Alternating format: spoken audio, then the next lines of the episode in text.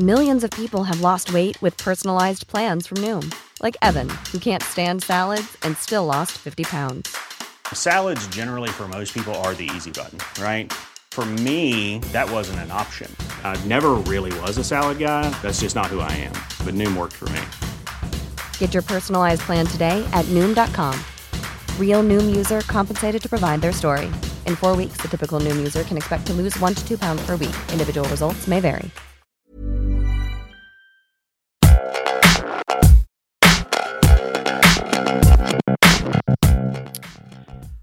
Richard, I'm pregnant. What? AJ, I'm 40. oh no! Oh, those are the two worst things anyone can be if you're listening to this podcast and you were either of those things. Mm. Grow up. gross. I thought you were going to say gross.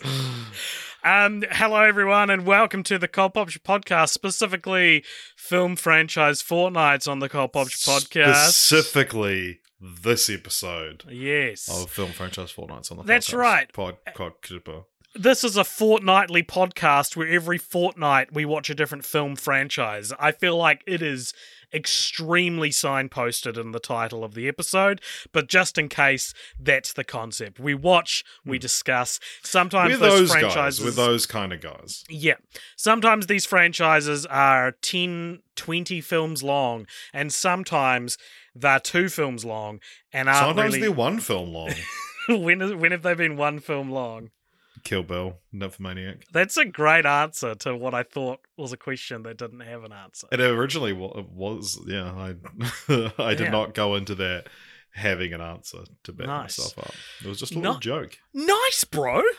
Oh, thanks, dude. Um, so in this case, in the case of this episode, we are looking at a two-film franchise which doesn't really have a name. It's not really referred to as anything, and it's it's the most comparable would be the Forgetting Sarah Marshall, Get Him to the Greek episode, which was an original film and a spin-off, also in the Frat Pack crew. Hmm. And here we are back back at the Frat Pack for the original s- movie and sort of sequel. Kind of although, spin here. yeah, um, they call it a sort of sequel. That's their patented term that they yeah, made it's up. the Apatow style, baby.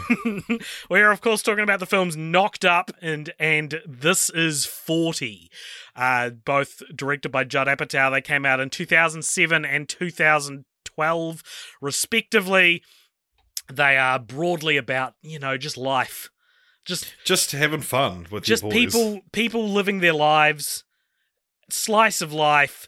Absolute, Yeah. definitely relatable. Give that life, slice it up. Yeah. This is what every person goes through. That's what these Yeah. movies feel like they're wanting to say. And we're going to start off with Knocked Up, Rich. We're going to talk about Knocked Up for a bit. Do you know what Knocked Up has on Rotten Tomatoes? What Oh. percentage did critics give it a positive 69. review? 69 actually is 89% Wow. on Rotten Tomatoes. Uh, what did you? What is this? What is Knocked Up even about beyond it just you know obviously being a relatable slice of life? Yeah, life? yeah. So we were all a 23 year old Seth Rogen at one point, and Hmm. I didn't know I was at the time, but in, in retrospect, Yeah, yeah, yeah. As you will remember from your time as a 23 year old Seth Rogen, Mm. uh, you you fucked um, uh, Katherine Heigl, and she, yeah, you did not use a condom, and as we know, in 100% of cases, that leads to a pregnancy. Even What? though you two are, n- are not right for each other, you you were Oh. not right for each other. I didn't realize the fucking was involved. I don't know where babies come from, and I didn't. I'm, I'm only just now putting that together that that's why yeah, yeah, she yeah. got pregnant. I see. everyone you've had sex with has had has given birth nine months later, Oh my god! and you just thought it was this wacky coincidence. so yeah, it's it's a loser down as like loser. if I said sorry, if I said to that last thing you said, if I said I gotta get married, would that be a funny callback? Yeah, If you're like yeah, every everyone you fucked has now had a child, and I said I gotta get married, does that Mm. play? Does that fly? yeah, uh, it's because it's it's somewhat of a Santa Claus reference, Yeah. but it's also a kind of a good luck Chuck reference. Yeah. Not really, but that was where my mind went. Or Delivery Man, where Vince Vaughn has to take his 500 babies. responsibility for That movie should be called Vince Vaughn Has 500 Babies.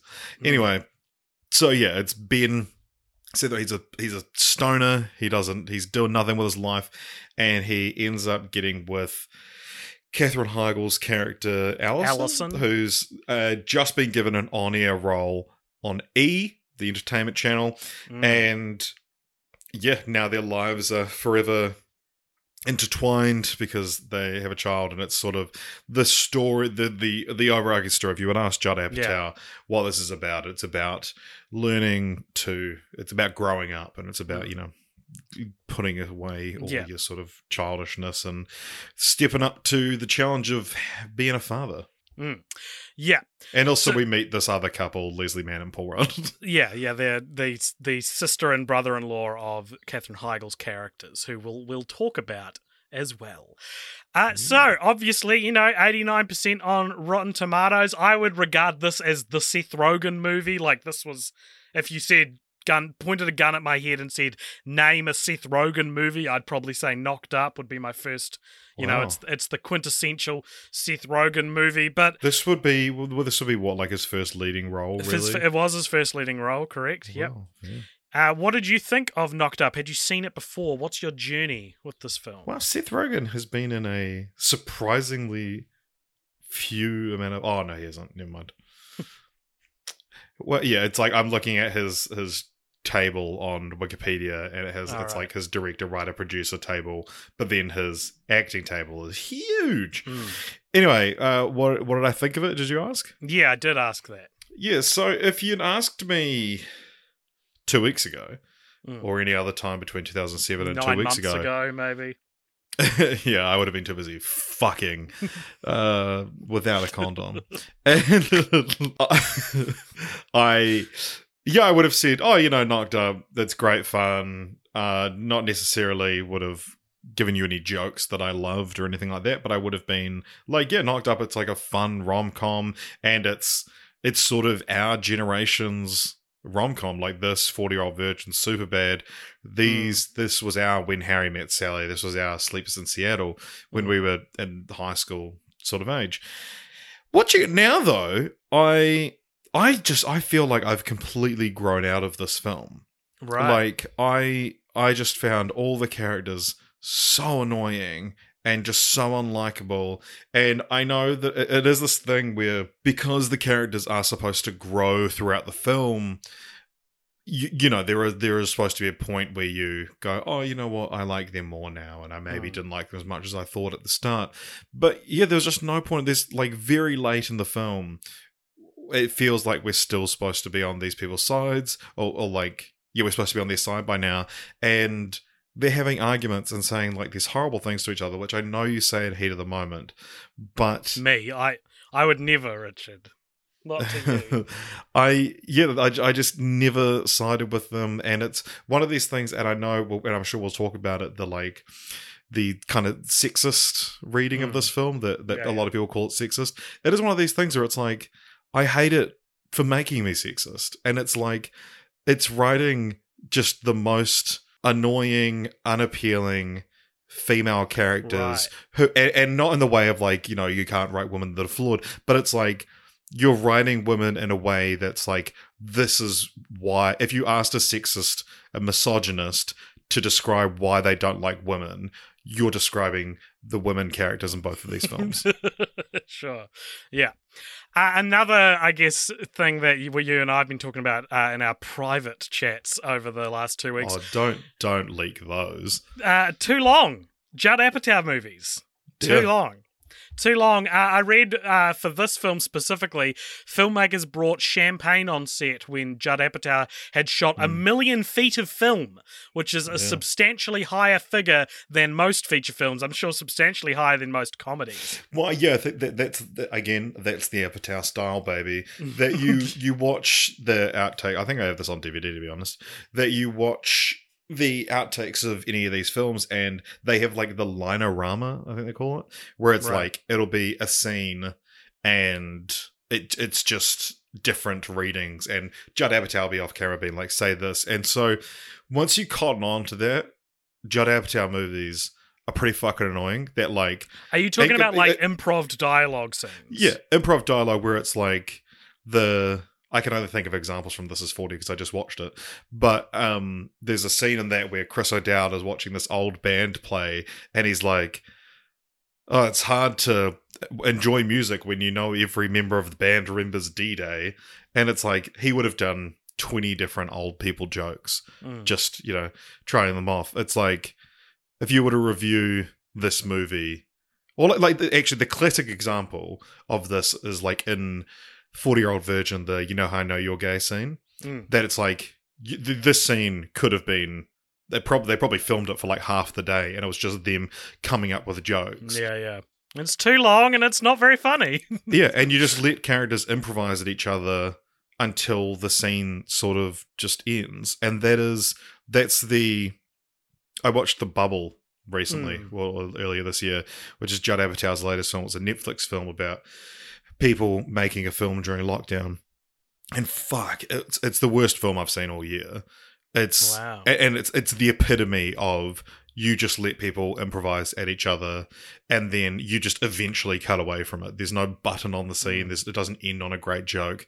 It's Mm. just two people who oftentimes aren't you know aren't comedians so they're not super funny just saying lines at each other. And it's just it's so bored. Like the filmmaking is bored and it's yeah yeah the bubble would not recommend it's it's it's i've schindler's list is funnier than the bubble The first time I remember seeing the wheels fall off the the improv improv script thing Oh, was um this is the end. I remember watching oh i one or two this is good. scenes from this this is the end, which stars the Apatow crew, the frat pack, Mm. and just being like, this is not scripted. Like this is not clever Yeah. enough to have been designed in a script. yeah i do i do love this is the end though Okay. maybe i'll rewatch it and hate it but- yeah, that's the. I was going to say that. Do you want to commit to that? Do you want to go and rewatch it real quick? no I, I do i do like this is the end when he's like oh fucking come on you That's, funny. the scene that I'm specifically talking about that I didn't like. It's funny. Just I, I just um Danny McBride in that film so one of the great character introductions in the history of film, if you ask me. Mm. Okay. Well, how's he introduced? Oh, it's just very very funny. Okay, I'll take your word for it.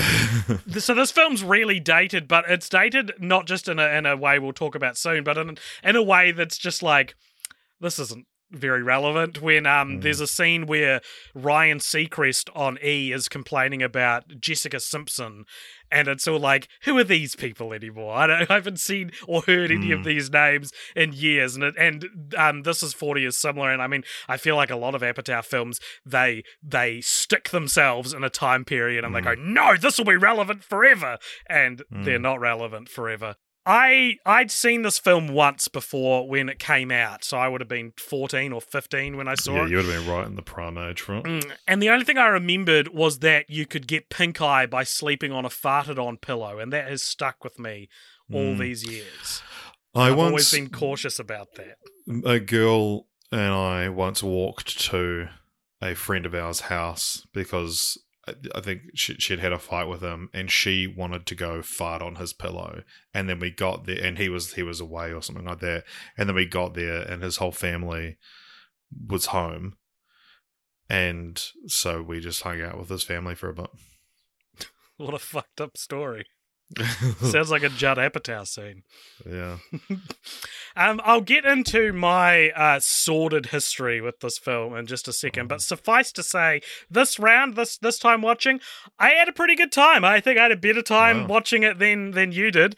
Um, well, yeah, as someone who really didn't have a good time, and you had kind of a good time. I think yeah.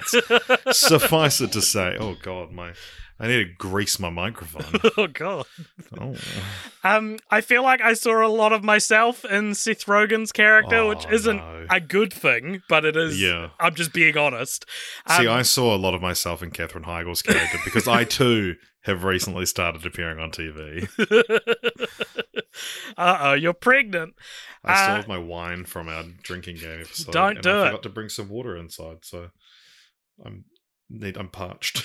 Um, it set, this movie sent me into a spiral thinking about my own life, I think, because it is about like who you are and, and how old you are. And on the Apatow spectrum of age representation, it's interesting because at 29, I'm halfway between Seth Rogen's 23 year old Ben and Paul Rudd's 35 year old Pete in this film. Um, and so I was like, this paints kind of a strange picture of where Judd Apatow thinks I sh- what he thinks I should have already done, and where he thinks I what he thinks I will do in six years. Um, I mean, Mm, doubly so for for doubly so for this is forty, right? And so I don't know. It just made me think about things a lot, and not in necessarily a good way, but in a way that made me go like, "This movie is giving me something." Therefore, Mm. I'm I'm engaging with it, and I didn't think it was A boner as no. I didn't get a boner. When would I have gotten a boner? When they show the vagina, the baby coming out of the vagina. Yeah. Oh, God. Um, which is not a real baby. no, I've got that later on. Actually, Mm, thought you might. did you hear that? Hear what? Listen. Richard, that's an alarm clock because we have to get to be up. some kind of bird. We have to get up earlier than usual this episode so we can drive up the hills and watch the sun rise over problematic corner. Ooh. Ooh, I bet this didn't age well. Let's get a laugh at someone else's expense. I have to warn you, this might get obscene. This the problematic corner where ain't nothing PC. Uh, it is, I think it's it's funny to think, um, and this is a content warning for all the problematic stuff you might expect to, to be in one of these movies. All right. Um, it's funny to think of the frat pack these days. I feel like they have this image of these like liberal, progressive Hollywood types that you know that's kind of their, their their vibe. They're cucks, totally. Um, but by 2022 standards, I think a lot of Apatow's early work feels almost like right wing propaganda in in comparison. Most of his films, as specifically like the first half of his career, there's a heavy focus on like traditional marriage as the norm. There's the the boomer-esque I hate my wife and my marriage humor that Yes. is kind of pretty outdated now. Um, they they almost all all focus on like privileged rich white people who work in show business and rub shoulders with with famous people. Um, you've got stuff like the forty year old virgin, which emphasizes waiting until marriage to have sex, and then you've got stories like Knocked Up and This Is Forty, which both deal with unexpected unwanted pregnancies, and neither film really considers abortion. Um, and if they do, it's not really shown. Yeah, I mean, um, I remember reading an article in 2007, which I think I might have just found um, on The Guardian, just don't say the A word, which is because Jonah Hill's character in this, all his um, Ben's, like, Seth Rogen's flatmates are played by members of the frat pack, all Hmm. just with their real names, Yeah. uh, or their real first names at least. And yeah, Jonah says something about like, I'm not going to say it, but it rhymes with schmortion Mm. and you know they, they can't even say the word abortion in the film but this came out the same year as juno as well which Mm. is another very sort of like anti-abortion film in a way Well, like like left wing anti abortion films almost. Yeah. Also, Waitress came out this year, so three films Yes, about yeah, Uh, unexpected pregnancies in, in 2007. yeah but yeah it is it is interesting because it's like yeah you just i mean i guess now you just set it in one of the states where you can't but Mm. um to to you know because obvi- obviously you know for plot reasons you want them to have the baby And this is this is what um, Seth Rogen and Judd Apatow have talked about in interviews. They're like, you you know, it's not Apollo 13's not going to work if the main characters just don't want to don't like rockets. like Mm. you, you, to, in order for the story. reference a row Yeah, that's true. Um, knocked don't up. cry Knocked Up has been put through the microscope, I think, for um, these kinds of conversations. Um, not just nowadays, but even shortly after its release, as with that, that article you just referenced.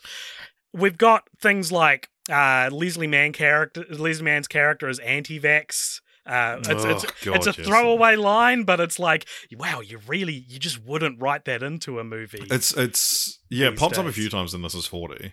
Right. about how she's anti-Western medicine and Yeah, like, that's right. Yeah, I gave our kid antibiotics behind your back. Yeah, yeah, like, yeah, yeah. Jesus. And uh, I've also the the title "Knocked Up" refers to like own slave owners impregnating their slaves as well. There's a whole context behind it.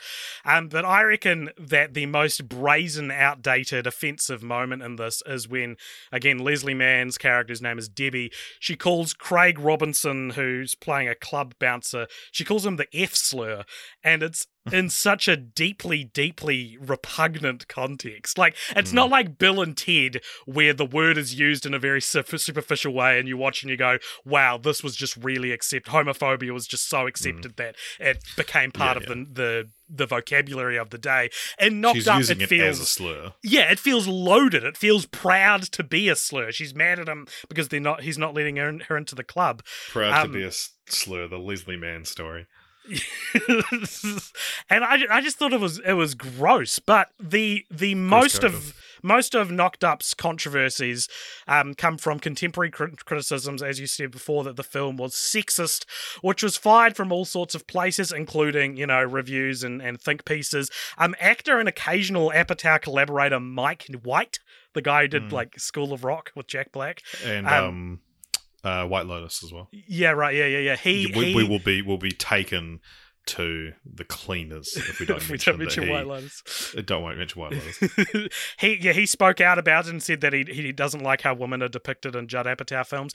But probably most significantly, one of the people who spoke out against the sexism in the movie was Katherine Heigl. What? But she's She- in the movie. She's the she's the object on which the sexism How is could she say crafted. this?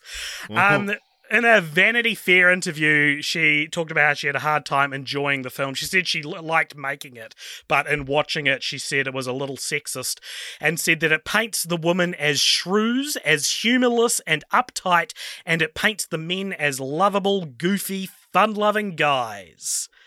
Which no hmm. man ever is, really, are they? no, men hope fun. Um, and of course, you know, the creators, filmmakers involved in the project, and the world at large responded with grace to Katherine Heigl's concerns, and they used this experience to look inward and become better people.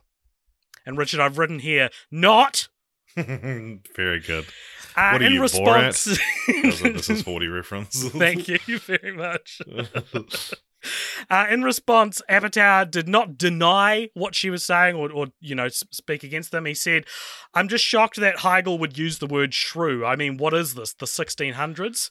Very So this is dealing this is with the, the, annoying problem, thing as well. it? Is that like I I hate to use a word like shrew or like referring to the woman as shrill, but Mm. it's like that's so specifically the motivation they've Sure. been given is Yeah. to be shrill. Yeah. And it's like it's such an annoying, dehumanizing thing to call a woman, but it's like ah like It's not like, the you- it's the men writing the women. yeah, it's the way. men writing the woman. Yeah, yeah. Um, he also went on to say that the characters in the film are sexist at times, but it's really about immature people who are afraid of women and relationships and learn to grow up. Nonetheless, Heigl's comments they got a bunch of attention. She was labeled an assertive, impatient go-getter who quickly tired of waiting for her boyfriend to propose in a Huffington Post um, review.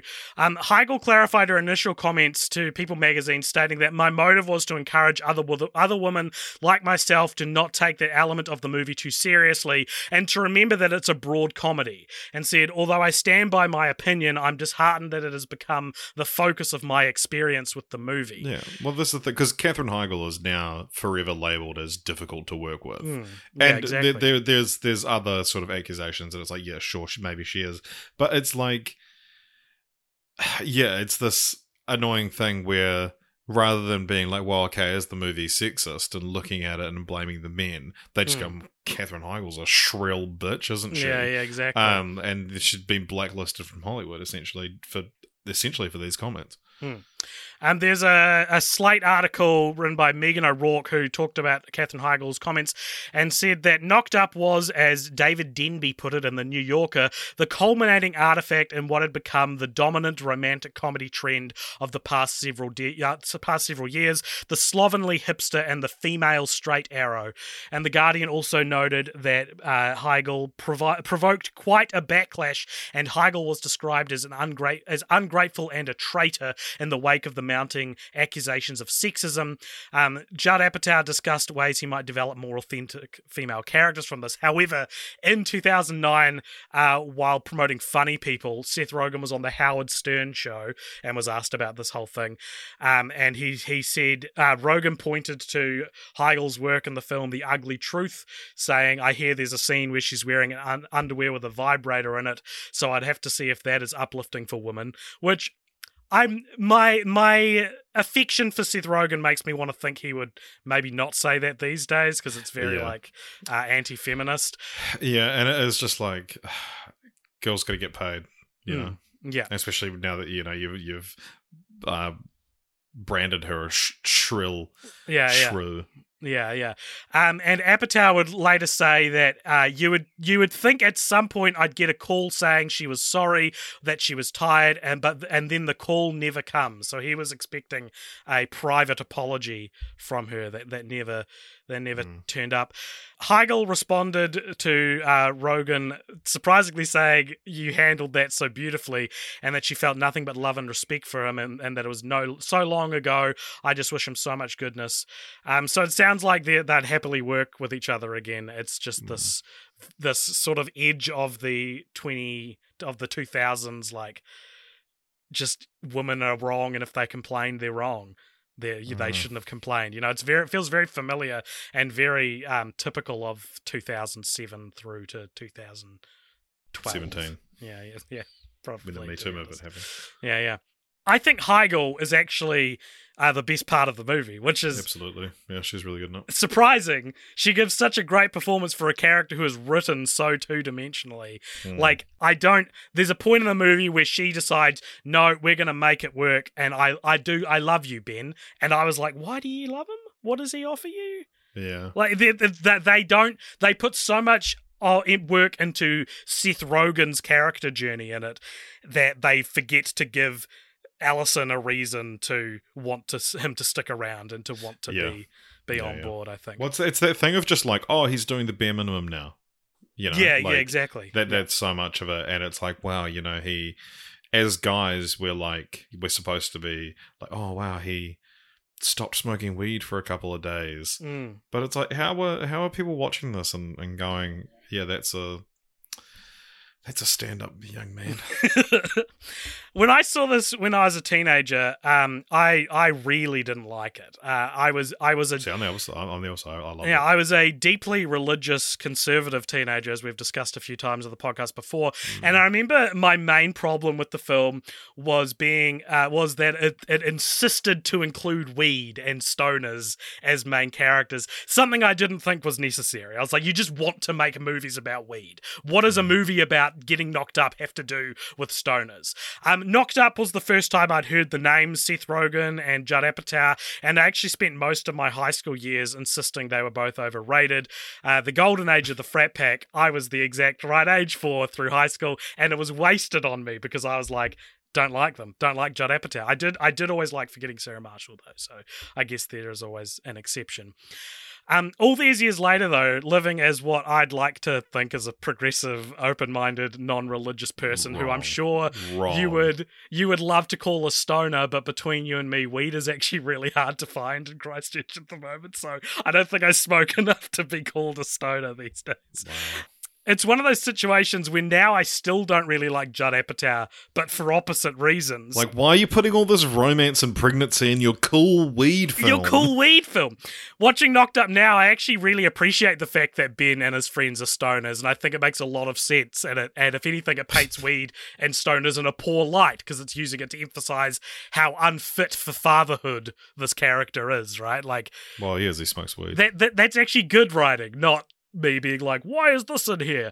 I think that uh, conversely, while the crass conversations and language used to describe women or the out of nowhere homophobic slurs, they only bothered me as a young Christian because the film was being Because rude. there wasn't more of them.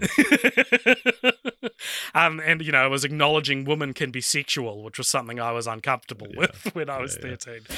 Now they're the hardest parts of the film to abide by, but the one constant opinion I have from my old self and my new self, I think, is that it's weird to make a whole storyline about Debbie being worried about Pete, that she's worried that Pete is cheating. So this is Leslie Mann and Paul Rudd Peting. Um, she's worried he's cheating, only to find out he's been sneaking off to play fantasy baseball. Um, and then later on, uh, in the scene, which is like the scene that should have been cut from the movie to make it under two hours, uh, Yeah, when when Paul Rudd and Seth Rogen go to Vegas together. There's a scene where he, where Paul Rudd gets a lap dance from is it Stormy Daniels? Stormy Daniels who slept with Donald Trump. Yeah, um, And Seth Rogen tells the story about yeah. how yeah, she she told them at the time that she'd had sex with Donald Trump, and he said that you know, a, 2007, a porn star tells you the fuck Donald Trump. It's the least surprising thing. what a great Seth Rogen! You've been hiding that this whole episode. yeah, so so after making a big deal like narratively out of the fact that uh, Pete is not cheating, they go and and he like shoves his face into Stormy Daniels' butt. Uh, it it gets this is cheating, I, like especially because she doesn't like Debbie doesn't know about it. Like it's so oh, close to Debbie know, cheating. doesn't know can't hurt her. Eh? well, that's very Apatowian of you. Right, lads. like, do you know what I mean? Like, it's it's so weird to then include that. well, maybe if it happened in Atlantic City, but as we know, what happens in Vegas Right. stays Ah, in Vegas. I forgot about that clause. Mm. Like, did I tell you about what I um what happened to me in Vegas? No, you said it stayed there. Yeah, exactly, I didn't. to tell me. Yeah. I don't know. I think this movie is very mismatched, and it's it's a really interesting case study in watching the what were considered like progressive and edgy values in 2007, like following them to their logical endpoint and being like, these actually aren't progressive at all. This is actually quite a sad, mean movie. Well, yeah, I think as well that even just since 2007, things like oh that character's anti-vax. It's like I mean, obviously that's a that's a huge one um, Mm. due to recent circumstances, but that. Yeah, these things that are like, oh, that character doesn't want to talk about abortion. Mm. These were like, I mean, the, the example we, uh, we we've talked about off pod is like, there's an episode of Scrubs where Elliot, one of the main beloved characters, reveals that she's a Republican, and it's like this was before it was like, oh, if your political alignment is different than mine, you're evil. it was just like, oh, that's funny. She Mm. voted for a different president. yeah, yeah. But now it's like, no, if you're not with me, you're against me. Well, now it's happening with Katy Perry. Katy Perry tweeted out that she's she voted in this whatever the American election that just happened. She voted for Yeah. a Republican, and, and her entire Oh, fan really? base are losing their minds. She did it in such a she did it like a, a selfie at the polling booth where you can see who she's voting for, and it's like, do you have no self awareness, Katy Perry? Do you do you really Nah. think like showing the world you're voting Republican is going to go down well with people? Wow. Uh, Richard, it's time for your favorite uh, thing that I do that you never do on this episode, on this podcast. Um, Knocked Up is our seventh Seth Rogen film. The other ones being Kung Fu Panda 1, 2, and 3, Yeah. Anchorman plus Wake Up Ron Burgundy, and Shrek the Third, which I do not remember him being in, but Yeah, of course he's he not is. though. Yeah. Yeah. Um, and it is our second Katherine Heigl movie in a row, as she was a lead character in The Bride of Chucky. And this is interesting right, because Psycho 2, which we covered before Chucky, starred Jennifer Tilly's sister. So, you know, it's a cool, there's a connection between franchises. Well, Two we'll have in to a row. to see what our next franchise Mm, is. mm. Uh, this is Jonah Hill's fourth film on Film Franchise Fortnights after Forgetting Sarah Marshall, Night at the Museum 2, and Get Him to the Greek. Mm. Uh, and how many films do you think we've seen with Ken Jeong in them? You got the Hangover trilogy mm-hmm. in this. Uh, no, yep. he's in he's in the Muppets. He's in the Muppets. He's also in Transformers 3 and Avengers Endgame. So this is our seventh Oh, yeah, yeah, uh. Ken Jeong film. I thought that Ken Jeong and Kristen Wiig were the worst characters in the film. They they both Mm. feel like SNL sketch characters, while everyone else feels like I'm going to say I think this is quite a grounded movie. I think the characters are realistic and Mm. not really caricatures, but those two characters I thought, Yeah, the, Ken Jeong's first performance. mm, that's true. But um, I do love in the scene with Kristen Wiig though. Alan Tudyk is very funny. Yeah, yeah. Um, Yeah. as the guy that tells Allison she has to. I mean, Alan. Tudyk's been in dozens of, of movies. I didn't write it down. Yeah, we don't but- need to go into that. Um, Anne Hathaway was originally cast in the role of Allison in this film, which doesn't that make a lot of sense? Doesn't that? Yeah, I can see the DVD cover where it's Anne Hathaway instead of Katherine Heigl. I think she, yeah, because I, I can imagine her delivering all the shrill dialogue. um, she dropped out due to the fact that um, so Apatow wanted to use footage of a a woman giving birth. Um, like a real birth, uh, but he had to change this to be a. C- It's, it's like a CGI prosthetics amalgamation, um, because of child labor laws in America required Mm. the infant, the unborn infant, to have a work permit. yeah, Um, and apparently Katherine Heigl didn't want to be in it after that, so she she left. Oh, sorry, Katherine Anne Hathaway didn't want to be in it after that, so she left. she was like, "I demand that the child works, or I'm not doing the film." Uh, also auditioning for Allison was Jennifer Love Hewitt and Kate Bosworth. Christina Aguilera was a contender for the main role, but decided to turn it down because she was promoting her album Back to Basics. Oh, yeah. When it says the main role, was that Katherine Heigl's role or Seth Rogen's role? a film where it's essential that one of the two has a penis. Uh, yeah. So that's um that's knocked up. We're going to end with some dumb, dumb IMDb trivia before we. Can I also? I want to end with my least favorite line from the film.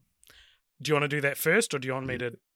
You, You can, can do do, a dumb You- IMDb no, you- trivia and you then go now, and then you we can now. do best and worst. Well, so there's a, a line that's so clearly 80 Hmm. yard, and also actually, I, there's another discussion topic I want to to bring up. Let's before do we it. go. Yep. So when the the copulation occurs, the the titular knocking up Hmm. when they're making love, and the camera pans out, or you know, zooms out, and it's a shot of the camera is moving away from them, and Seth Rogen is the lovable scamp he is, is commentating awkwardly their sexual encounter, and he talks about how he's lasting way longer than he than he does, and there's a line that is so clearly ADR, and he says. I just beat my record time.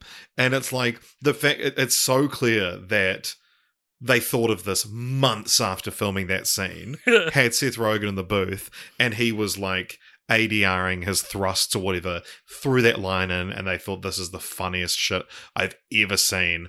I have to, we have to keep this in the film.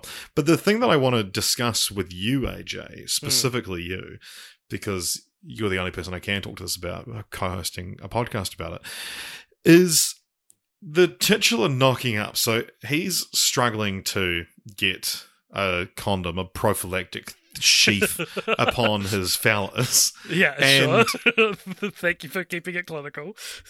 and he's yeah, he's struggling with it. He's trying to get it on, and he's yeah, I'm I'm I'm trying, I'm trying, and sh- and she says the magic words. The Nike built an entire brand on this on these three words. Just do it. I think she adds already. Just do it already. Hmm. And he says, "All right, to hell with this prophylactic sheath. Mm. I'll throw it on the ground." And he and he copulates anyway, resulting in the the knocking up. But it- is is there any world in which you would interpret that to mean take off the condom and have raw dog sex with me? And it is the crux of the film. It's how they get away Mm. with a one night stand, um, not being like a creepy, rapey situation. Which you know, I can imagine even in the, the hardly progressive days of 2007 being something to you need to figure out how to write around. Uh, Mm. No, I did think that as well. That it's a very strange interpretation of just do it already. Um, Mm. I actually thought she meant just put the condom on your dick. Already. No, but that's sorry, clearly what sorry, she your- meant. Your, prophylactic on your phallus already. Yeah. And that, that's clearly what she meant, and I, I think that it's insane that he would interpret it like that. I think that a better way to do it would have been like the condom breaks, or Yeah. or you know what would have been even better if if Seth Rogen's shitty flatmates had like pinpricked all his condoms as a prank, you know, and so it's like it's. I think it's- I think the condom breaking because it's like it's been in his wallet for so long, and then Mm. because there's like because you're not supposed to keep a condom in your wallet, and that's a good like you know advice for the young people watching this. Right. But instead, like it's clearly just so they could have one argument later on about like, no, I told you to get on with it. You said don't. But it's like no, it changed that argument to. I, I thought you were wearing a condom. I was, and then he pulls out his wallet and he's like, "Yeah, look, I've got one here. Don't you know you're not supposed to keep it in your wallet? What? They should put that on the label. Oh my god, it does Nice. say that on the label. nice. That it's like, that's it- that's such Apatowian dialogue, right? Yeah. there. And then you know this would this would obviously be 400 feet of film just for this one scene. yeah, totally. Um, but yeah, it's it's like why why do, yeah why is that the crux of it? There's there's so many better ways you could do it, and, and it seems to me that the only reason you would want to keep it that is so that they can have the argument later on where he says you you told me to just do it. I think it's more like they're working around the narrative hurdle of how do they how do two young people not use a condom during a one night Hmm. stand. That's what I think. Because they horny, like Yeah, that's true. That's true. Mm. So you got some dumb IMDb trivia. Yeah, so IMDb trivia is user submitted, resulting in some pretty dumb shit. Uh, Yeah, here's yeah. a really funny one. Um, Ooh, Pete this. calls B- t- Pete tells Ben that he looks like Babe Ruth's gay brother, Gabe Ruth. That's one of the hilarious homophobic Yeah. jokes in the film. Mhm. The trivia continues Although Babe Ruth was one of eight children, he only had one sister. The other six died in infancy. You insensitive prick. Were any of those infants gay though? Who's to say? Mm. Yes, all of them, and one of them was Wow. called Gabe.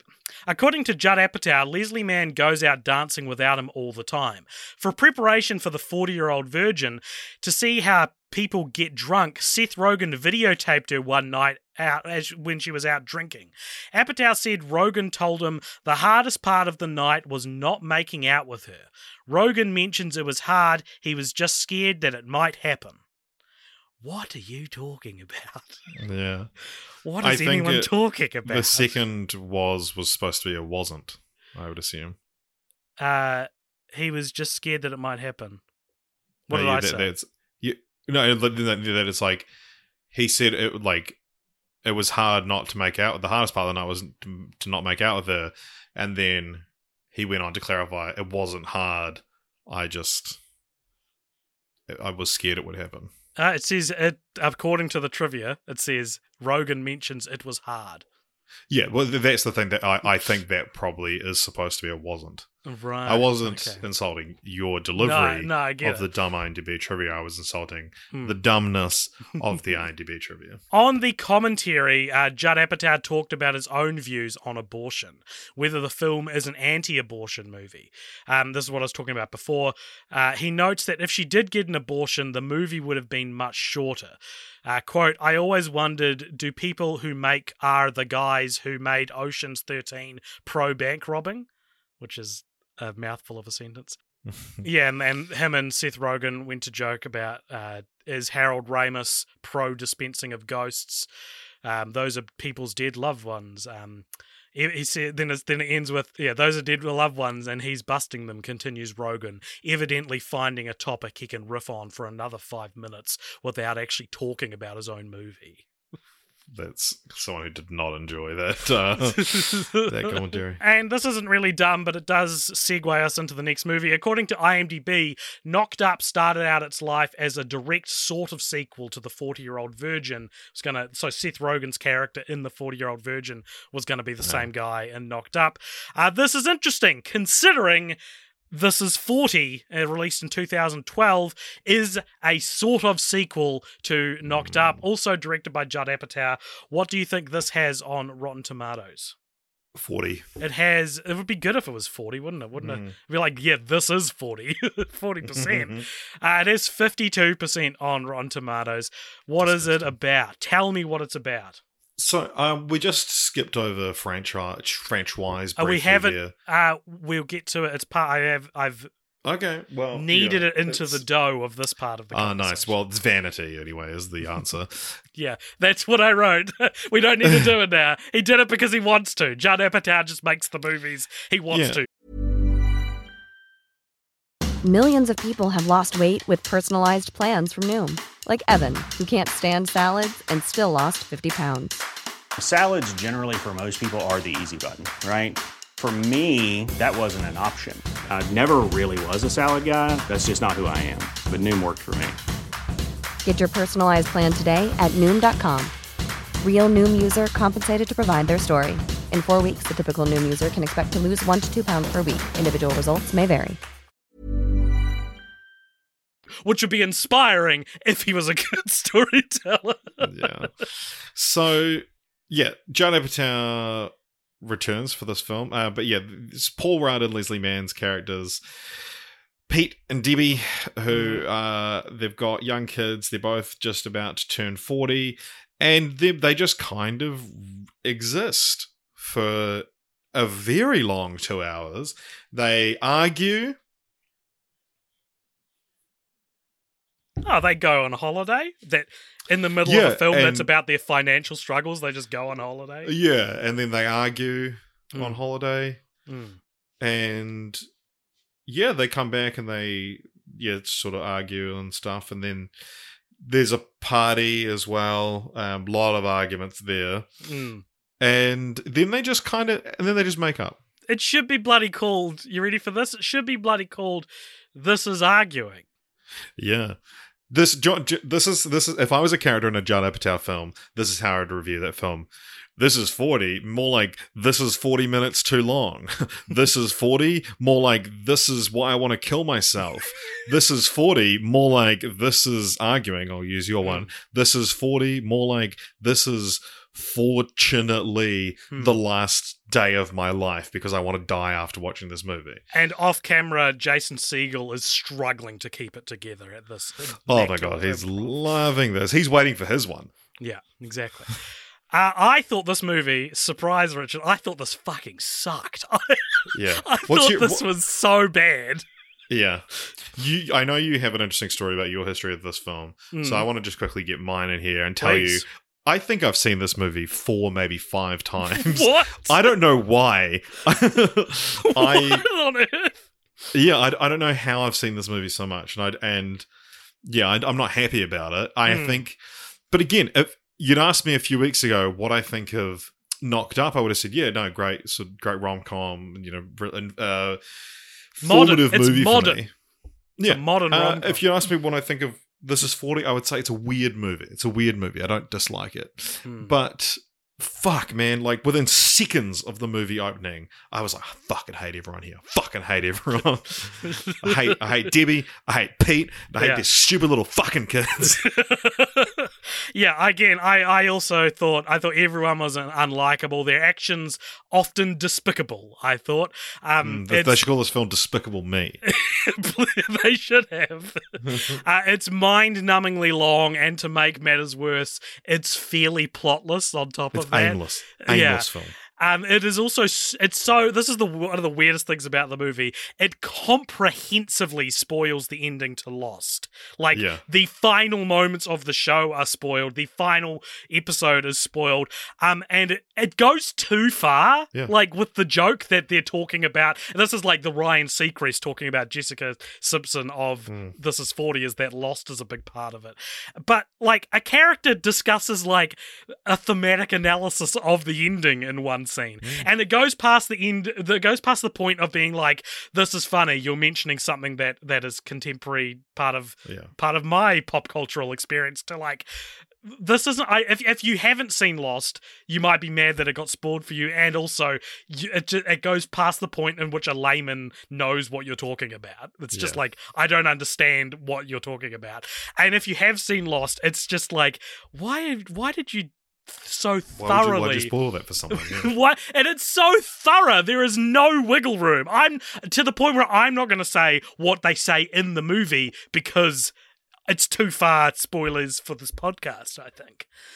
Yeah. Uh, so I've teased in the last two podcast episodes that I uh, saw this at the cinema and walked out halfway through, and I would love to be able to tell you, Richard, just because I hated it because I Oh, didn't so want we to don't give have it the time. time or the day. Um, but no, this happened because I went with my friend who worked at the cinema, and we were in the mall, and he just unexpectedly got. 50 cent tickets because that's his discount. And we went in and we had to do something in an hour and a half. And so we only stayed for that long. I remember we got at least as far as Melissa McCarthy's big self indulgent improv rant uh, before we had to go to leave to do something. I do not remember hating the movie as much as I do now. Yeah. Hmm. We were young. We were young. Um, you mentioned Melissa McCarthy's hilarious yeah. rant there. So she is the mother of a little boy who uh, is frenemies with the the main character's daughter, and Debbie gives him a very harsh telling off, and then uh, Pete crosses the line. I'll say. cro- crosses the line with her and telling her off. They end up in the principal's office, in which um, what happens? Richard paint the yeah, picture. Melissa McCarthy goes on an extended rant, threatening everyone because Paul Rudd and Leslie Mann just deny everything going on. The principal sides with them, and so she goes off swearing and threatening Mm. everybody. Mm. And tell you what, funniest scene of the film, only redeeming thing in the film for me. And then the credits plays like the blooper reel of that scene, and I tell you what, it's fucking hilarious. Similar to the Anchorman Two uh, blooper reel spoke about a wee while ago. Whenever I see like a video, it'll pop up my recommended videos. This is forty outtakes. I will watch that scene every time because outtakes are funny. It's just funny to watch people laugh, and I think Mm. Melissa McCarthy is hilarious. I will concede that Melissa McCarthy's ability to improv is impressive, and she says some pretty funny things in Yeah, in the scene. She, yeah, but the the whole plot line has got to be one of the most dated aspects of the movie. I think it's so, stupid, and I hate it. But Melissa Yeah, McCarthy yeah, is yeah. very funny in that scene. she she is talking to Pete and and says, you know, your wife da da da, and he, and he he like points at her shoulder, and then she's like, "You just touched my breast, uh, and you assaulted me." And you know, because this came out in 2012, we're supposed to side with Pete, and he's like, "No, you're crazy." But it's like, oh, this is such a gross thing to make a joke out of now. Like, Yeah, like Yeah. the he the he said she said kind of situation. I will say, I'm not talking about that scene. no, I know you're not, I'm but not I'm, I'm defending that scene. I'm saying AJ. the whole sequence is like a Mm. horrible dated point. The, but when the, she says she's glad the principal's husband died, hilarious. I'm not made of stone, AJ. I found it funny. um, that that rant, yeah, where she, where she t- tells the principal that she's glad that the principal's husband died. Um, Pete and Debbie just gaslight her, and they're like, "No, we didn't say any of this stuff." And then they leave the scene all cocky. It's it's almost hinted that it's somewhat like revitalized their marriage. Um, and Mm. I was just overwhelmed by how horrible people they were. Like what? That's Yeah. they're the bad guys in that scene yeah, they're bad people. They're bad people, Yeah. and I, I didn't think it was it was relatable. I And related to how funny I found it. I related to how funny I found it. Okay. I think Judd Apatow's movies show the man trying to cope with his flailing relationships. I think he makes movies like this where the husband and wives talk casually about murdering each other, or they screech at, his, at each other, or they do something despicable, but it's kind of quirky, so we quote side with them unquote. Mm. Um, I think he makes these because uh, he's trying to normalize the kind of tumultuous family foundations that he has that aren't actually something everyone can relate to. I think he's going, Am I right, 40 year olds? And while I'm not 40, I'm like, This cannot be 40. this is not 40. Like, it's just so disgusting in, in areas. And I think, like, I'm, I'm not saying that relationships are easy. I'm not saying I think that, but I'm saying Pete and Debbie are so unreasonable and so Mm. unwilling to work with each other. And I don't think that is normal or relatable or should be encouraged, which I think this Yeah. movie sort of passively Well- does encourage. It's interesting because I'll say Judd Apatow hates women. Most of all, his wife Leslie Mann. George Bush does But- not care about black people. but so we've watched kind of a, like a good version of this film before. Hmm. Do you know what film I'm talking about? It's this is bullshit before trilogy. It's yeah. This is this is if if Before Midnight was a terribly written, Yeah. overlong piece of shit. Yeah. Like in Before Midnight, every single time, like they you you get that they say stuff they're not they don't truly feel, and you you see the instant regret when they say things, and it's this couple you really love together. In Knocked Up.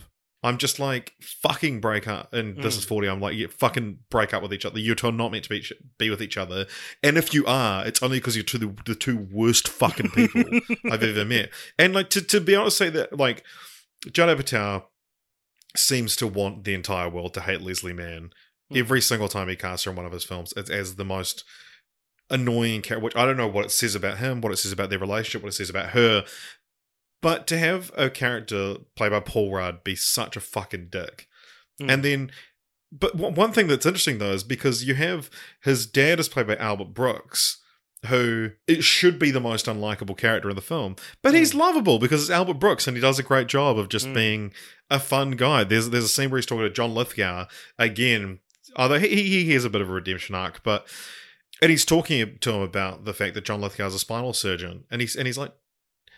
Do they have hunchbacks anymore? And he's like, yeah, yeah. And he's like, well, you know, and he's like, I don't never see them anymore. He says, well, that's because you know we have spinal surgeons. And he goes, ah, every time I don't see a hunchback, that's you getting a little bit richer. And it's like he's it's just a fun conversation. He's a good Mm. conversationalist. Like he's Mm. he's toeing the line a little bit, but it's like yeah, he's just he's just a likable guy, even though he's this washed up deadbeat that leeches Totally. off his family. Totally. Yeah, totally. I agree. And I think like I'm not saying like that like movies need to be relatable, but when you make a film with the title This is 40, it implies you're wanting to depict the quintessential slice of Yeah. life snapshot of being 40 and having a family. Uh, but I think Judd Apatow has been too lucky and privileged in his life. And so showing characters who like own a record label and own a boutique clothing store and have these like platforms and positions that regular people strive their whole life for, you don't really care that they're in financial trouble because well, yeah, a like, lot of it's like, oh, do we sell our mansion? yeah, yeah, exactly. Yeah, yeah. And it's it's so funny that this is like this is what he thinks everyone everyone goes through. And weirder still, and this is I know this will come up in uh, meeting of the elders, but I did have something I wanted to say about it, which was he so the the the family at the center of the film consists of Paul Rudd, Judd Apatow's wife, Judd Apatow's eldest daughter, and Judd Apatow's youngest daughter. So it is essentially the actual family minus him himself. And how weird must it be for Leslie Mann to recreate fights that you've presumably had with your husband, um, and but with with someone like imagine like they have a fight. Paul, uh, I'm talking like in real life, Judd Apatow and Leslie Mann have a fight where they they get to the point of like, would we even still be together if it wasn't because of the kids? And imagine moving through that. Then imagine two weeks later, he's like, I've written it into the script. It was perfect. I Yeah. love this. Write and I down, think it also speaks to how like unresolved a lot of the problems in this movie feel by the end. Like by the end of the movie, I don't feel like they've turned over a new leaf and now they're going to like listen to each other more. It's just like Something no, no, we've seen this happen happen already. The cycle will, will repeat. Um, Yeah. and it's a weird like lack of self awareness and and yeah, there you go, repeat. So, one thing I want to discuss with you Hmm. Pete returns in this film. Debbie returns in this film. Sadie, Charlotte, they all return. Um, Dr. Pellegrino, the Mhm. gynecologist, Yep. is a holdover from Knocked Up. Ben is briefly mentioned. hmm Is Jason, played by Jason Segel, the same character? Uh, because we also have Charlyne Yi, who plays Charlene in Knocked Up, She plays Jodie and knocked. plays Jodie in This Is 40. I no, that, that she's Jodie and knocked up as I'm well. Pretty sure she just plays Charlene. I could look it up. I can look it up faster. No, she does play Jodie. Yeah, Hmm. yeah. I, th- I thought it was another um, another. Hey, here's this actor Jonah Hill and name. get him to the Greek situation. Um, but yeah, Jason Segel. Yeah, I think I think he's the same character. He's like uh because in Knocked Up he had like a crush on Debbie and in this it's like he's her personal trainer and I think there's still that like sexual not tension but like Yeah, so you think he he got clean Yeah, I do. And- Yeah, I, I think that's implied because he's still called Jason. I think I don't think it's a creative decision to, of choosing which characters to, to bring back. I think they were like, well, we let's bring Jason Segel back because we like Jason Segel. Oh, he was in the last one. Fuck, he could just be the same character. Who gives a shit? Yeah, yeah. Um, yeah, I hated Jason Segel in this movie. Or specifically, there's a scene where Jason Segel and Chris O'Dowd, who is um, one of Pete's employees at the record label, um, they are competing for Megan Fox's attention, who is Who is great in this film? Also. working at at their boutique store. And I hate any like you know scene where two men are vying for the same woman. I makes me uncomfortable, especially because Mm. when it's happened to me in real life, I just bow out. You've like, always lost. I, that's not I've always lost. Is I get so uncomfortable. no, being- I, I would have being- won, but I bowed out. and I hate that uh, Jason Segel comes out on top as well. Like he quote unquote wins the the yeah, well, he wins the object that is Megan Fox. like isn't Jason Segel's whole thing that he's like Hollywood ugly? Like it's it's weird to like put him Yeah, in. but the thing is, Chris O'Dowd's Hollywood uglier.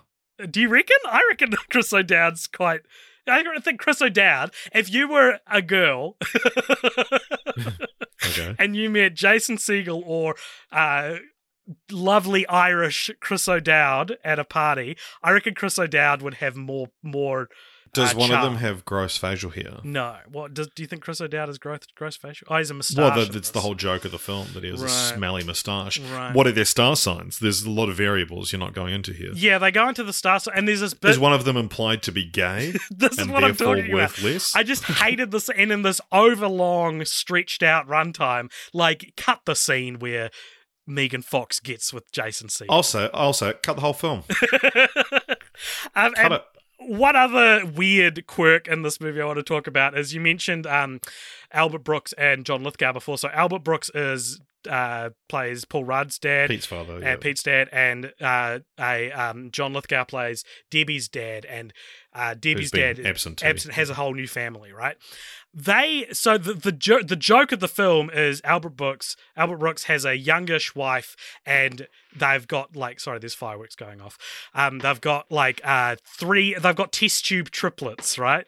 Mhm. So there's three babies that they are. Oh, this is so fucking annoying. It's not fun when I don't want them to be doing it. I can. I can't hear anything. Okay, maybe it's fine. Um, so the the whole joke is that Albert Brooks has three babies at such an old age, right? He has like three toddlers, and then they then you get introduced to John Lithgow's character like half an hour later, who has a new family and also has young children. And it's just, I was like, what a weird thing to do twice. What a like Mhm. like the the Albert Brooks one is supposed to be like a quirk, whereas the John Lithgow thing is like he has a new family, but it has this Yeah. unintended effect of them having like a double beat where they both have the same, you know, Mm. character. I'm about to double beat your ass. Uh, I really liked a review for this film by Robbie Collin of the Daily Telegraph. He gave the film two stars out of five. Uh, he commended its premise but criticized its execution and said, This is 40 is a comedy film about the hell of getting older in a place where aging naturally is the last taboo. And I only wish it lived up to that utterly inspired concept. Every scene feels like an airbrushed composite of dozens of rambling takes, and 133 minutes is drainingly long for a story this sitcom slight. yeah. I think that's a great way to put it. This is 40 is our 13th Paul Rudd film, which I did not realize he's been in so many. So, other than Knocked Up, um, he's also been in Ant Man, Ant Man and the Wasp, Captain America Civil War, Avengers Endgame, Romeo plus Juliet, Anchorman, Wake Up, Ron Burgundy, Anchorman 2, Night at the Museum, Forgetting Sarah Marshall, and of course, Halloween, The Curse of Michael Myers. Uh, conversely, this is only our third film for Leslie Mann, who is in Knocked Up and George of the Jungle.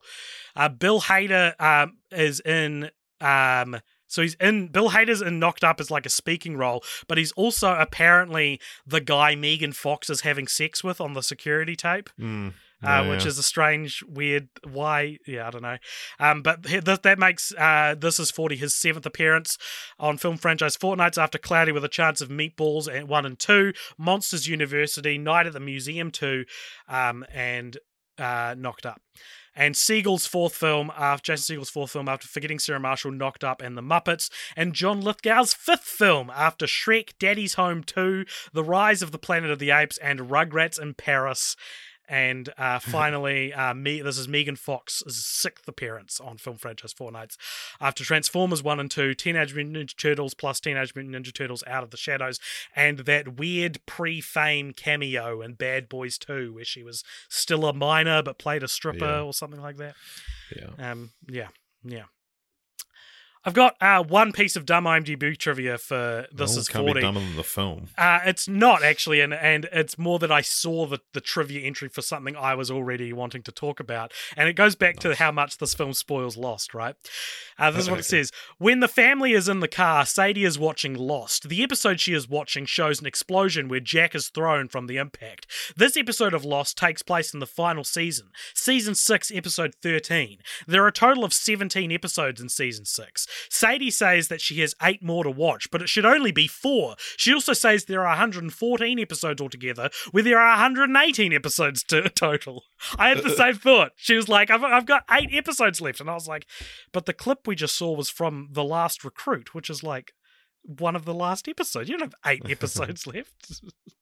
That's so easy to check as well. Yeah, it's such a weird thing to get wrong because obviously they got close enough that they looked it up.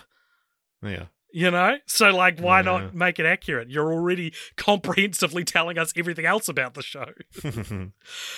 Uh, we talk about titles a lot on this podcast, Richard. Good or bad, bad or good. Do you think This Is 40 should have been called Knocked Up 2 because they do get pregnant in it at one point? well, yeah, it's a spoiler for the film though. A spoiler for a, for this film? Oh, no. For a film that sucks. um, no, I think this. Uh, I think Knocked Up should have been called "This Is Pregnant." Oh, that's a t- new take. I did not think of that. Well, Mm. Knocked Up, uh, apparently. Or, or the poster be them holding a test, uh, a pregnancy test, and it says "This is positive." um, apparently, knocked up the phrase doesn't mean anything in most languages. There's no equivalent to it. So Oh, yeah. I've got some fun foreign titles for knocked up for you. Uh, in Russia, it's called a little bit pregnant, That's great. uh, and in Brazil, similarly, it's called slightly pregnant. Nice. Yeah. Uh, but in Italy, they go the other way and call it very pregnant. and in Portugal, Portugal, it's called what looks like a New Zealand title, uh, "Bloody Bad Luck." is apparently the Portuguese title for Knocked Up. Do you have anything Nice. else that you wanted to say about any of the movies before we move on to the Meeting of the Elders segment? I, I just couldn't believe how much I did not enjoy them. Hmm. I enjoyed the I enjoyed Knocked Up enough to be like, yeah, whatever. And then watching This Is 40, I now don't like Knocked Up as much because yeah, yeah. It's one of those things that I hate this so much that I don't know if I ever liked you or anyone involved.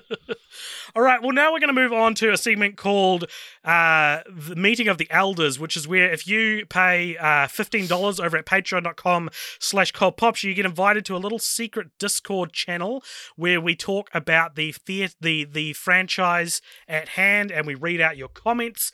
So, if, are you on the Discord? Yep, yeah, I can get us started. Yep. So Bliss is 40 said, getting my knocked up slash this is 40 thoughts early. Too early? Yes. Dan from Hawaii says, no, no. Um, posting them now mostly because I'm excited to share them. On Christmas Day 2012, me and my two best friends made our way to a midnight showing of This Is 40. Midnight showing, okay. to This Is see 40. film.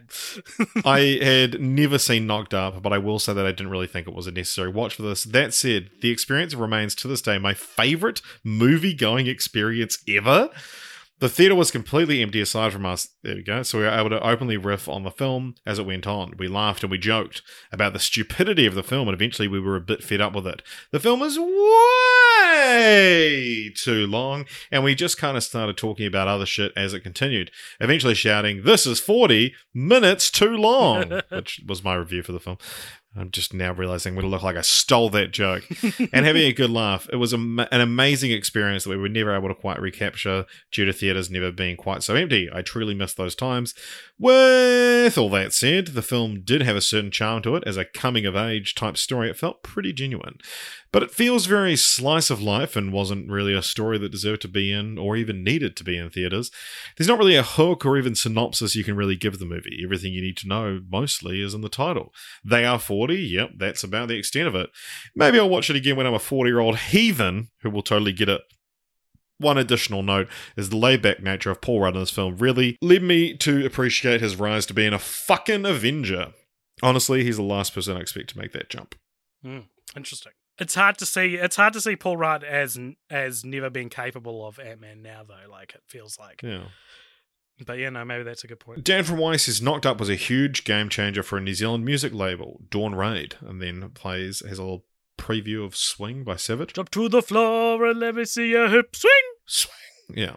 The song Swing by Savage was used memorably during the dance scene during their fateful night out, and I'm curious how the popularity of the song was something talked about at the time.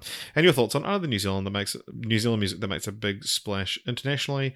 How bizarre! Yeah, it is bizarre. I mean, Swing to to put it into perspective, Swing is not a movie I associate with Knocked Up at all. I actually didn't remember it was in it because sorry, no, Yeah. because it's it was such a ubiquitous song in New Zealand for probably many, many, many years before Two years beforehand. Knocked Up. Yeah, it's yeah. This this this was huge. It's got a great video of them at the washing um thing. But yeah, it was it at a laundromat. It was re- it was re released. But yeah, it was it was this really funny thing that was like, oh yeah, that song that's been and gone from New Zealand, Mm. making it big in, in an international movie. Yeah, yeah. Uh, Cheese says, when I first saw Knocked Up, I thought it was really funny. I expect on a rewatch it wouldn't age that well. I think I saw This Is 40 with my wife, and I don't know if, if we finished it because it was just kind of depressing. I've heard there's going to be a third one with the same director. What do you think it will be? What do you think it will or should be about and why? Very interesting to just try and skip us ahead to the continue the franchise Yeah. section. So we will answer that question, Cheese, just uh, after this section. Brent Fatili still hasn't changed his his bloody Oh, Brent. username. He sort of scattershotted a bunch of thoughts, one of them being how weird must, must it be to have your entire family in a movie, but Paul Rudd serving as the you surrogate. And he also uh, said he thinks that I, I kind of fucked you and finished is a very funny line, apparently. Yeah, uh, so Craig replied to Dan about the song Swing. Craig is from New Zealand. My neighbor Craig says this song was very big at the time, if I recall correctly. It was a hit in New Zealand before the film came out, but got a second run up the charts following Knocked Up. The video is very funny. Savage was an interesting guy, the rapper. He did a song called Moonshine featuring Akon and a strange redhead woman whose specialty was hip hop violin. Um, great song, Moonshine. I won't spoil it for you. Cause I'll be all I'm in the club with you, yeah. Yeah, it's very fun. my side. Yeah, there was like a time when Akon just came to New Zealand and did like Yeah, a few yeah. songs. There's another one called Keep On Calling with P Money, which is a Mm. great song. Craig goes on to say, as well as a track called They Don't Know, which was notable for featuring a friend of a friend from university and university in its music video. She played the part of a catty hot girl hip hop fan, while in reality she was an, uns- an insufferable hipster who listened to stuff like Belle and Sebastian almost exclusively.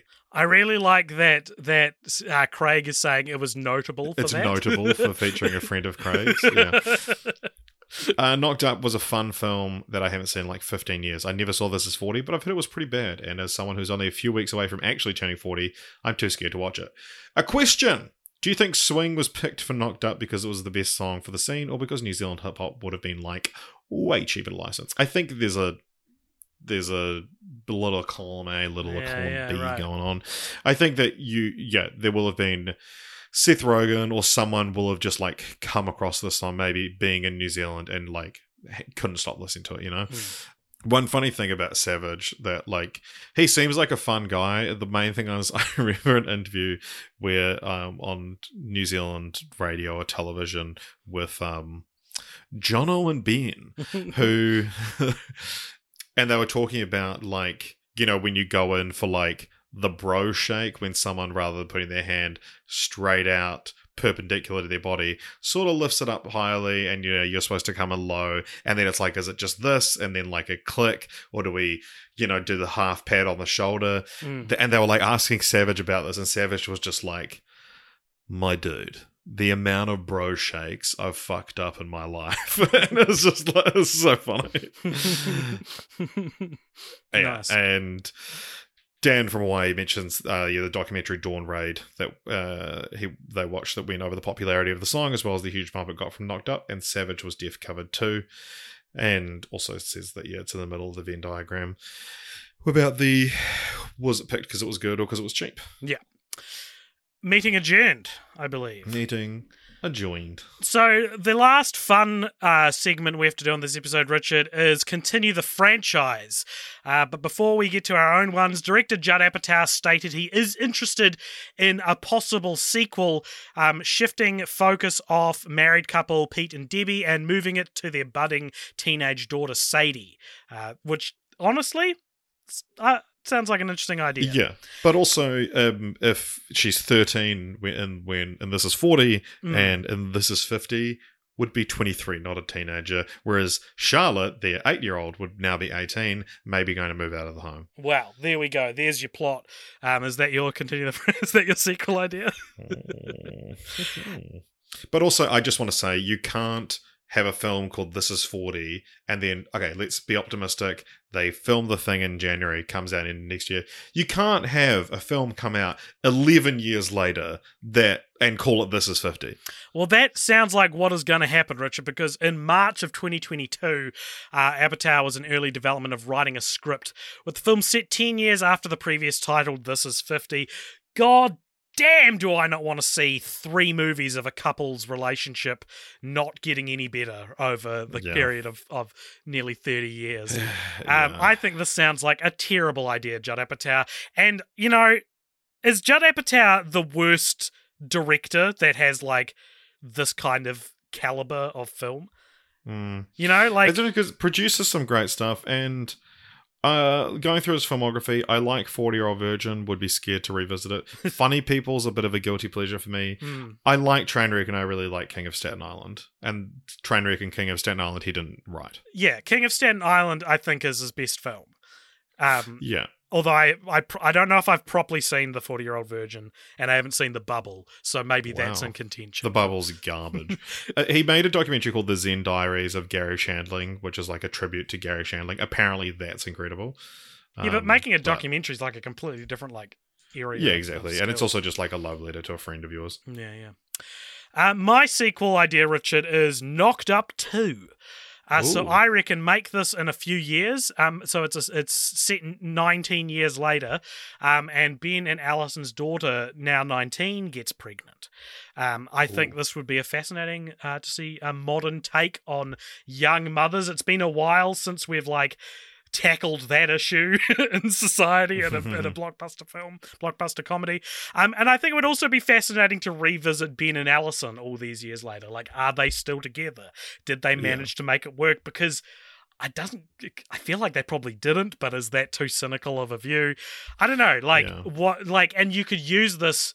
I if I was writing the movie, I would use it to like reflect upon the values that have changed since knocked up Mm. and and maybe rework it into some sort of Yeah. apology for the things that it, it, it it's a little dated for now. How is two spelt in the title? Uh, that good, great question. I've just gone with the number, but T O O might be the way to do it. Mm. Um, son of knocked up. So I they explicitly have a daughter in the film. yeah, I seed of knocked up. I I had a very similar pitch, although my one is called "This Is 15" and it comes out this year. Right there, you go. Hmm, Yeah, Nice. and she gets knocked up. Oh God. All right, now we're going to rank that franchise, Richard, which I, f- I fear for uh, Knocked Up's chances over at letterboxd.com slash copopture, where we have a list where we rank every franchise. Um, where are we? F- FFF ranking. Um, oh yeah, where do we think that that Knocked Up and this 40 sit in the um, pantheon of franchises covered on the show? I'm going to the second page. I Mhm. think it's below 100. Mm-hmm. Yeah, like okay, what do we think about like how it compares to something like Coming to America? Uh, I think Coming to America is better than this Yeah. series on the whole. What about Camp Rock? I think it is. Um, I think Knocked Up is better than Camp Rock. Yeah. Okay. So somewhere in between those two. Okay, so where's Camp Rock? What about Legally Blonde? Mm, I keep clicking. Oh, the that was straight down by Legally Blondes, fucking though. movie. Yeah, that's what I'm thinking. Mm. Okay, let's go. What about between 101 Dalmatians and Legally Blonde? Okay, let's do it. All right, so Knocked Up is 112. number twelve. 112. Number twelve is the twelfth best franchise we've ever watched. and, and we can't change that. All right. Time to reveal our next franchise, is it? Yeah, so thank you. So that's the, the 112th uh, best franchise we've ever watched. Um, thank you for listening, everybody. We are about to reveal the next franchise that we've got to do. But before we do that, if you liked this episode, please consider liking us at all the places. You can do that on Instagram or Twitter at Culpopture. And also, if you want to get involved and get in the discussion, hop on the Discord, which there is a link to in the show notes. And uh, and we haven't been putting this in the the intro to the episodes lately since I got a new laptop and have been editing without it, uh, without the the intro. We have a Patreon. It's called patreon.com slash culpopture. If you go there, you can tell us which films to watch. You can tell us, you get two ex- extra exclusive podcasts a month. And you also get to uh, do the whole thing with the uh, meeting of the elders. And you get to give us something to talk about in the post credit scene, which is coming up very shortly. Uh, but Richard, usually right now is when we'd go to Patreon and they will have selected, suggested, and voted on which franchise we do next. But what's happened today? So tonight the winning one was Let Richard's mum pick. We could end up with another Indiana Jones. Referring to when my mother picked Indiana Jones. So I am going to call my mum now. I'm going to put it on speaker. You won't be able to hear. She won't. Be She able won't to be able to hear me. So I will have to. um I have given her a heads up, and I honestly I have no idea what she's going to pick. She said she has two ideas. Oh God. Could be anything. Hello, Richard. Hello, you're live on the Cult Pop Show podcast. Hi, Maureen. Um, AJ can hear you. He said hello, but you can't hear him. Right. Hello, AJ. Hi. um, all right. So, uh, as as I gave you a heads up, you have been selected to pick our next film franchise. Have you have you thought about it? Do you want to take us through your thought process? I have thought about that. I've got 2 Mhm. Because I don't think you've done it, and I think me and a lot of people might be quite interested in what you have to say about the films. hmm And the other one, a sh- that one's a relatively short franchise. The other one is a six movie franchise, which we've watched the first one, and I'd like to know whether it's worth going on and watch all the others. all right. All right. so, um, your call. What do you want to do? Three or six? How do we want to do this, AJ? um. Oh, I'm so curious about both of them. Yeah, uh, yeah, we're, we're we're curious to know what both are. Don't necessarily reveal it just yet, but um, I mean, AJ, what are you thinking? my my workload this month makes me want to say let's do the three film franchise, but is that A- AJ's saying his workload is leaning him towards the three film franchise. Right. Okay. Which is Okay. one I really, as I say, I don't think you've done it, and and as if you have, then you'll be doing the other one. fair enough. Fair enough. Yeah. Yeah. fair enough. All right, so should we go with the three film franchise? What what, what is it? the Cornetto trilogy. The Cornetto Ah. trilogy. We yeah, well, I, I that was one that I threw around that I thought you might pick, and one that yeah we haven't done. Uh, that's obviously referring to for people that don't know. That's referring to Shaun of the Dead, Hot Fuzz, and The World's End. Yep. Which I know that you have got quite a bit probably to say about those films. yeah, exactly. I've I've I've been teasing for years a story Oh Um, fuck. between me and AJ from like a a pre-podcast thing that um, relates to that franchise. So I'll be glad to finally tell that story. Mm. Um, Is that the one? Is that the one that I know quite well? yeah, but there, there's a little. Uh, um, I'm a sure little you. He's post- told you. no, there's a postscript to the story you know, which involves AJ, which I don't think I would have told you. All right. Right, okay. Okay. um, well, do you want to? So we'll lock in that, but do you want to reveal what the fi- sixth film franchise was? the Bourne, uh, Jason Bourne films. Ah, yeah, yeah. I've also only seen the first one. I've seen Right, Jason yeah. Bourne. Yeah, they've been showing them on TV your opposition. Hmm. Um, and we d- start, I thought, oh, it's heard good things, so I thought we'll take them. But Are there six of them? I, don't, I think there's only five. and I don't know if we could be bothered. But yeah, I really would like to hear what you got to say about the Cornetto trilogy. Yeah, I think I think that'll make for a good episode, and it's keeping within the spirit of um the the the, the fans have dubbed this nice Vember, uh, where we're supposed to just cover nice film franchises, and yeah, I think you know getting the matriarch of the Martin family involved in that decision to pick, you know, a, a very sort of seminal franchise for AJ and I Hmm. Yes. is is a good uh, Oh, is is a it? good call. All right, yeah, that's that's very good. Well, I'll I'll let you uh, get back to. Well, we're watching The- cricket. Oh, yeah, how how are we doing? Uh, hasn't started well for New Zealand. All right. Yeah, as so- as you know and as AJ knows, but as the fans may not know, I I'm on the edge of my seat waiting to find out how New Zealand does in the cricket tonight because if the clock strikes midnight and we have won the cricket in 5 hours I will be getting up to go to the airport to fly to Melbourne. If we lose, I will be getting up in 9 hours to go to work. Right. Oh well, I wait with bated breath to see how New Zealand goes. yeah. Nice talk. Nice talking to you guys. Thank you for Thank coming you, on the Maureen. podcast. Thank you. All right, I'll talk to you later. Thank you very much. Bye. Hey, a real good dynamic for a podcast is three people, but one can't hear one of the others. um, I think it, it speaks to how much cooler your mum is than my mum that your mum knows it's called the Cornetto trilogy. yeah, nice. Yeah. My mum wouldn't even know. Like she'd she'll maybe remember Shaun of the Dead, but I don't think she would know that they're related to anything else. Oh, watch that. Um. Oh, what's it? Jacob of the Dead.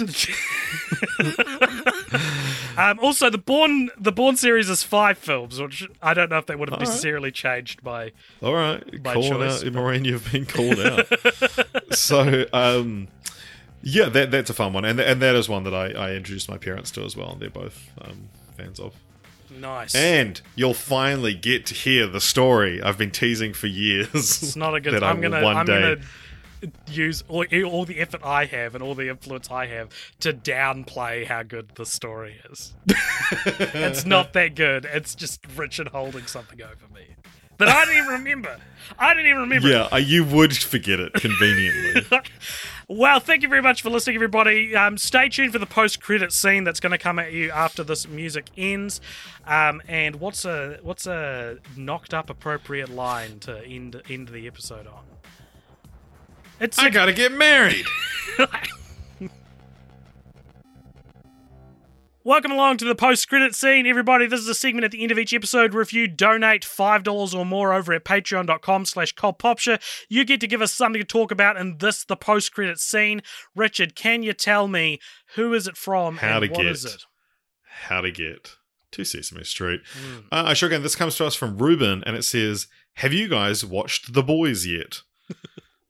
well, I mean, I watch The Boys bloody every night. Uh, my cat, I call I call our cats The Boys. Right. But no, The Boys, the TV series on Amazon Prime, also a Seth Rogen thing. He um executive Yeah, true. produced it.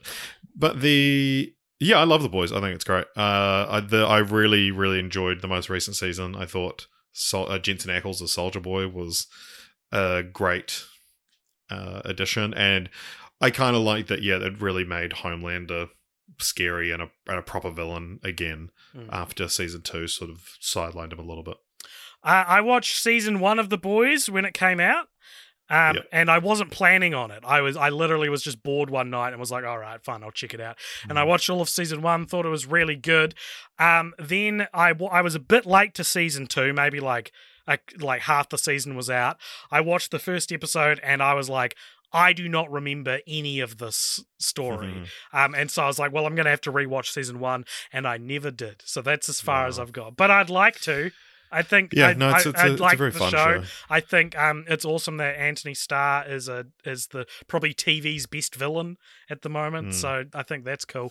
and Um, you'll get the context of that TikTok sound where it's like, Fab Five Freddy told me everybody's fly Yeah, DJ well, spinning. yeah. I said, my, my. yeah, yeah. I, I've been wanting to. That that was like a oh, this is from the boys kind of moment. But yeah, Mm. great question. We need more questions like this. in the post That are just, have you watched this thing? Uh, well, anyway, so that is us. I guess I'm going to go watch the cricket.